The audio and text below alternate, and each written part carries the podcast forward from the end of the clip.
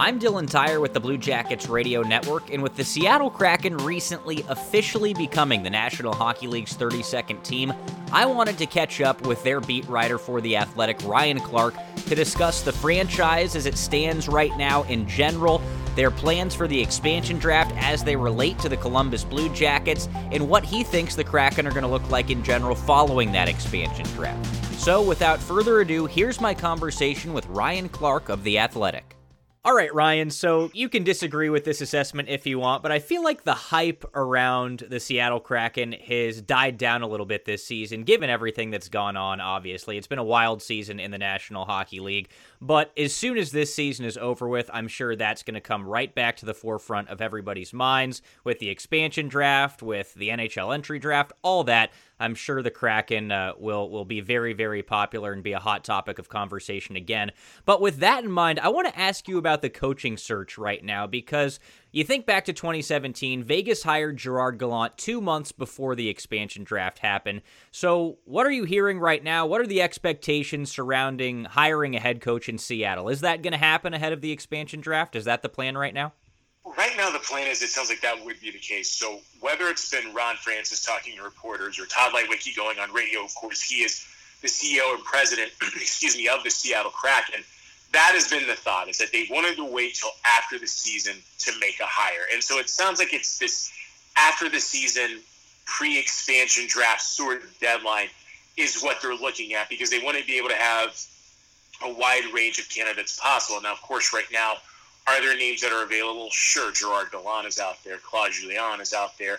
There are people who are available, but by waiting and seeing, maybe there's someone who's there that you look at and you go, maybe this is a possibility. Or Pierre LeBrun recently had a column that ran this week about who are some of the free agent coaching names that that are out there, and like, do they resign? Do they go elsewhere? And if you're the Kraken, I mean, how do you not take a look at someone like a Rod Brind'Amour? How do you not take a look at anyone who's on those lists? And so that's where they're at right now is trying to take as much time within a window as they can to solidify a choice. All right. Well, with that in mind, I want to shift focus to the expansion draft itself, kind of with a Blue Jackets lens on the situation. And I'm just going to go over the rules and regulations for maybe some of our listeners that aren't as familiar. The expansion draft is going to be July 21st this summer. The same exact rules that the Vegas Golden Knights had four seasons ago. Seattle's going to pick a player from every team in the league other than Vegas. Um, teams can protect seven forwards, three defensemen, and a goalie, or eight skaters and a goalie. And then players with no movement clauses in their contracts who refuse to waive those clauses, they have to be protected by their teams. Unsigned draft picks and players in the first two years of their professional careers, they're exempt. They don't have to be protected. So, like I said, with a Blue Jackets lens on this, from everything I've seen that you've written, that others have written, it looks like people are leaning towards Dean Kukan or Matiss Kivlenieks being the pick uh, by Seattle from the Blue Jackets. But I've heard of late, especially with the season that he's had, Eric Robinson. A lot of Blue Jackets fans are concerned that he's going to be exposed and that he's going to be Seattle's pick. So, what have you heard surrounding all this? Right now, the thing is this the calculus changes with every single team, whether it's the Blue Jackets or any other team that you can think of. The, as it relates to Columbus, let's let's take those three names. So the thing that they all have in common is this they're all players with extremely, extremely manageable cap hits. And if you're the Kraken, that's what you're trying to do is you're trying to pick players that you know can not only play for you right away, but they come to you on something like a cheap cap hit. So that way you can take that, turn it around, and really, for the lack of a better phrase, weaponize it against the rest of the league. So let's take someone like Dean Kukan. Dean Kukan does a lot of things. I mean, for one, he's 6'2", 192, so he has size. He's someone that can operate in a top six role. You know you can play him on the PK. But there are other things that, that he can do that provides value. The biggest one being, aside from his on ice play, is the fact that like his cap hit next year is going to be $1.65 million. And then when you're done with that cap hit – you also look at the situation with him and, and you realize, like, yes, he's going to be a UFA, but you know that's a UFA that when the time comes, maybe you can continue to get him at, at a low cost. So when you're looking at the Blue Jackets, the thing to look at with this team and understand is this if you're the Kraken, this is a very frustrating team to pick from because like the Blue Jackets have a lot of their top assets already protected, and so it's like it's one of those things where you really have to look and see what is sort of the best situation out there. And so when you look at Kukan, you know what you have there in the sense of what he's been able to do. With with someone like Eric Robinson, which you just mentioned, I mean, that's a really fascinating name. 14 points, 51 games. Uh, he's got size. I mean, the contract is something that is it, it is more than doable.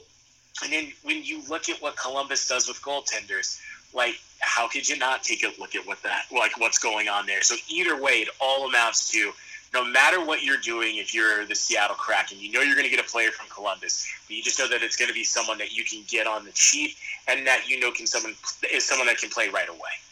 Going back to that Vegas expansion draft, you know, one of the biggest stories was George McPhee really taking advantage of some of these other general managers, their cap situations, uh, their roster situations. And, you know, it had been a while since teams had to deal with an expansion draft, and especially under these sort of rules. Are you expecting there to be a lot of side deals this time around with Seattle, or GMs kind of wised up to that situation? You know, it's interesting because people compare Vegas and this one and say, GMs are like we've learned. But here's the thing: the flat cap is what changes this whole dynamic. So if there's no flat cap, then teams are probably not going to be in this situation where they're looking and seeing what moves they can angle for. But recently at the Athletic, we had a story about what are six potential situations for a side deal. So let's take the Edmonton Oilers as a prime example. You know who they're going to protect with their forwards, but where it gets complicated is what happens with Oscar Klefbom. So right now he's coming back from uh, a shoulder injury. He recently had shoulder surgery that again put it into a season. The understanding in Edmonton is is if Klefbom's shoulder is at 100%, they're going to protect him with the idea of like, okay, we know we're going to lose a young defenseman. But if his shoulder isn't what they want it to be, then they are going to expose him. And if you're the Kraken, you're left with this decision of do you take someone coming back from a shoulder surgery with the idea that like when they're healthy, they are very good, or do you look elsewhere on that roster? But where it gets even more complicated is what happens in free agency. Do they try to re-sign Tyson Barrie before uh, the end of the year? Do they try to re-sign Adam Larsson as well? And if they re-sign those two, then you're looking at a situation where it's like, what do they do? And so that's an example of where you could see a side deal where it has absolutely nothing to do with teams trying to hoard things and trying to be smart like it was the last time. But it has more to do with the flat cap, how you manage it, but more importantly, how do you still keep the best possible team? You know, like you said, it's impossible really not to compare Vegas and Seattle in these situations. That's just something that people are going to do this offseason and, and they're going to do going forward after the Kraken actually have players on their roster. But Vegas clearly was a very, very unique situation. They got a lot of good players. Some of those side deals resulted uh, in big time talents that teams didn't really know they had. I mean, the Blue Jackets are a prime example. Look what happened with William Karlsson. He scored 40 goals in his first season with the Vegas Golden Knights uh, and really helped them to what was an awesome season. But what do you expect the talent level of this Seattle Kraken to be following, you know, the entry draft, following the expansion draft, following free agency, which I'll ask you about in just a minute. But how good do you think this team could be? From what I'm seeing from some of these roster projections, it looks like the defense could be really solid, and maybe the forward group is a little bit weaker. But what do you think? Dylan, you kind of hit the nail on the head there in the sense of this is what it looks like now with the understanding like it could totally change. And here's an example of how it could totally change. So when you look at someone like Jeff Carter going to Pittsburgh, initially you look at that contract and go, more than five million for a 36 year old. Is this something that is not is it is it irresponsible? But the fact that like that contract has been had, it suddenly makes someone like him a little bit more interesting. But that also relates to a larger argument of now that the Penguins have new management, what is the plan going to be in the offseason? I mean, or do they look at this and say, okay, given that we want to try to resign Malkin, we want to try to resign Letang, do we have to maybe look at moving money differently? And that's why someone like Jeff Carter now has even more value. So who do you possibly move in place of that? And maybe there's a top six forward option that comes out of that group. But right now, when you're looking at this, finding defensemen isn't going to be the issue, and finding six to seven, maybe eight defensemen who can play on a nightly basis isn't going to be the issue. And it's the same with bottom six forwards. It seems like the issue with them is going to be how do you find top six forwards, which is what's going to make free agency, which I know you said we're going to allude to, that much more important because what they do with this draft in terms of what pieces they pick and choose, especially in attack, is going to make a massive difference in the sense of what they can do in free agency. All right, so let's talk about free agency then, because it's a unique situation again, because Seattle is it's a desirable location to a lot of people i would think. And you know you expect the fan base to be really really good there. It's a it's a ravenous fan base when it comes to football when it comes to soccer everything. So you'd expect uh, it to be good for hockey as well. Do you expect the seattle kraken especially with an experienced general manager like ron francis to be real players when it comes to free agency this year? Again it all depends upon the cap space but let's say for the purposes of this discussion the cap space is there for them to do damage. And let's say someone like Ryan Nugent Hopkins becomes available. Ryan Nugent Hopkins is going to be really sought after. And if you're the Kraken, you're in a position to where you can offer him one of the highest contracts that anybody else can because, again, you have found a way to work your cap to where it works towards your advantage. You don't have any buyouts. You don't have any hard contracts to try to move. Like you, you found yourself almost in a perfect situation.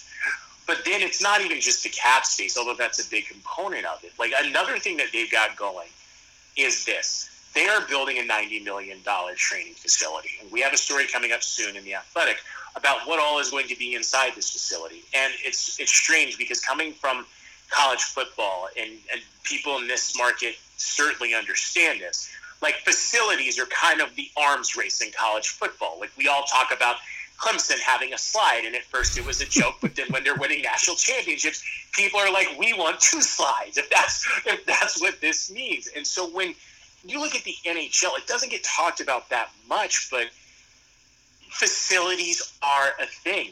And so when you look at the facilities, you look at the fact that you're going to be in a city, which, like you said, is desirable, and you're going to have cap space.